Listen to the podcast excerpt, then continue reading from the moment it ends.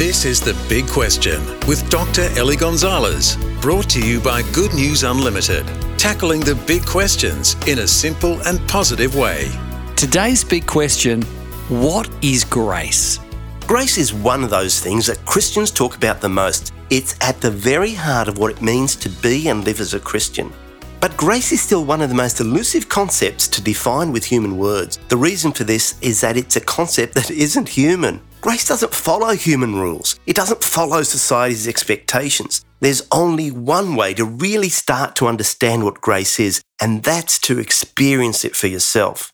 So, sure, I can talk about it, but only by experiencing it for yourself will you really understand it. Some people, you see, say that all religions are the same. Well, they're not.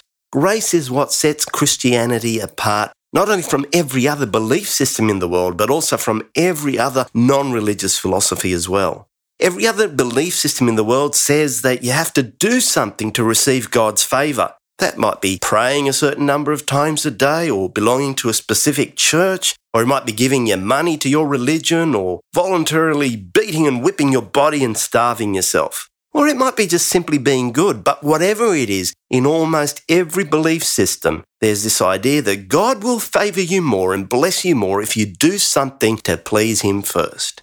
But grace says, no, that's wrong. God loves you anyway. God shows you favour without you having to earn it or please Him in any way.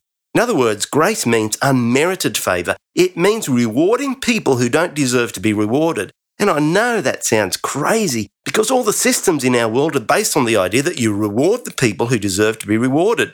In politics, the politician who gets the most votes wins. In economics, the best product gets bought. In sport, the best sportsperson wins the medal, right? It's just the way it works. But grace says the opposite. The Bible says that God demonstrates his love to us by loving us first. His love for us isn't in response to anything that we do. And the crowning act of grace, according to the Bible, happened at the cross.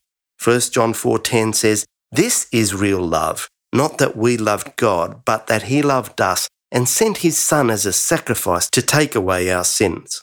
Grace puts us all under an obligation to God. We have an inescapable moral duty to respond to Him in love. It's an obligation to show the same grace to others that we have been shown by God. And I reckon the best life that you can live is when you acknowledge and accept God's grace into your life and when you learn to live in the same way towards others. For more, contact goodnewsunlimited.com.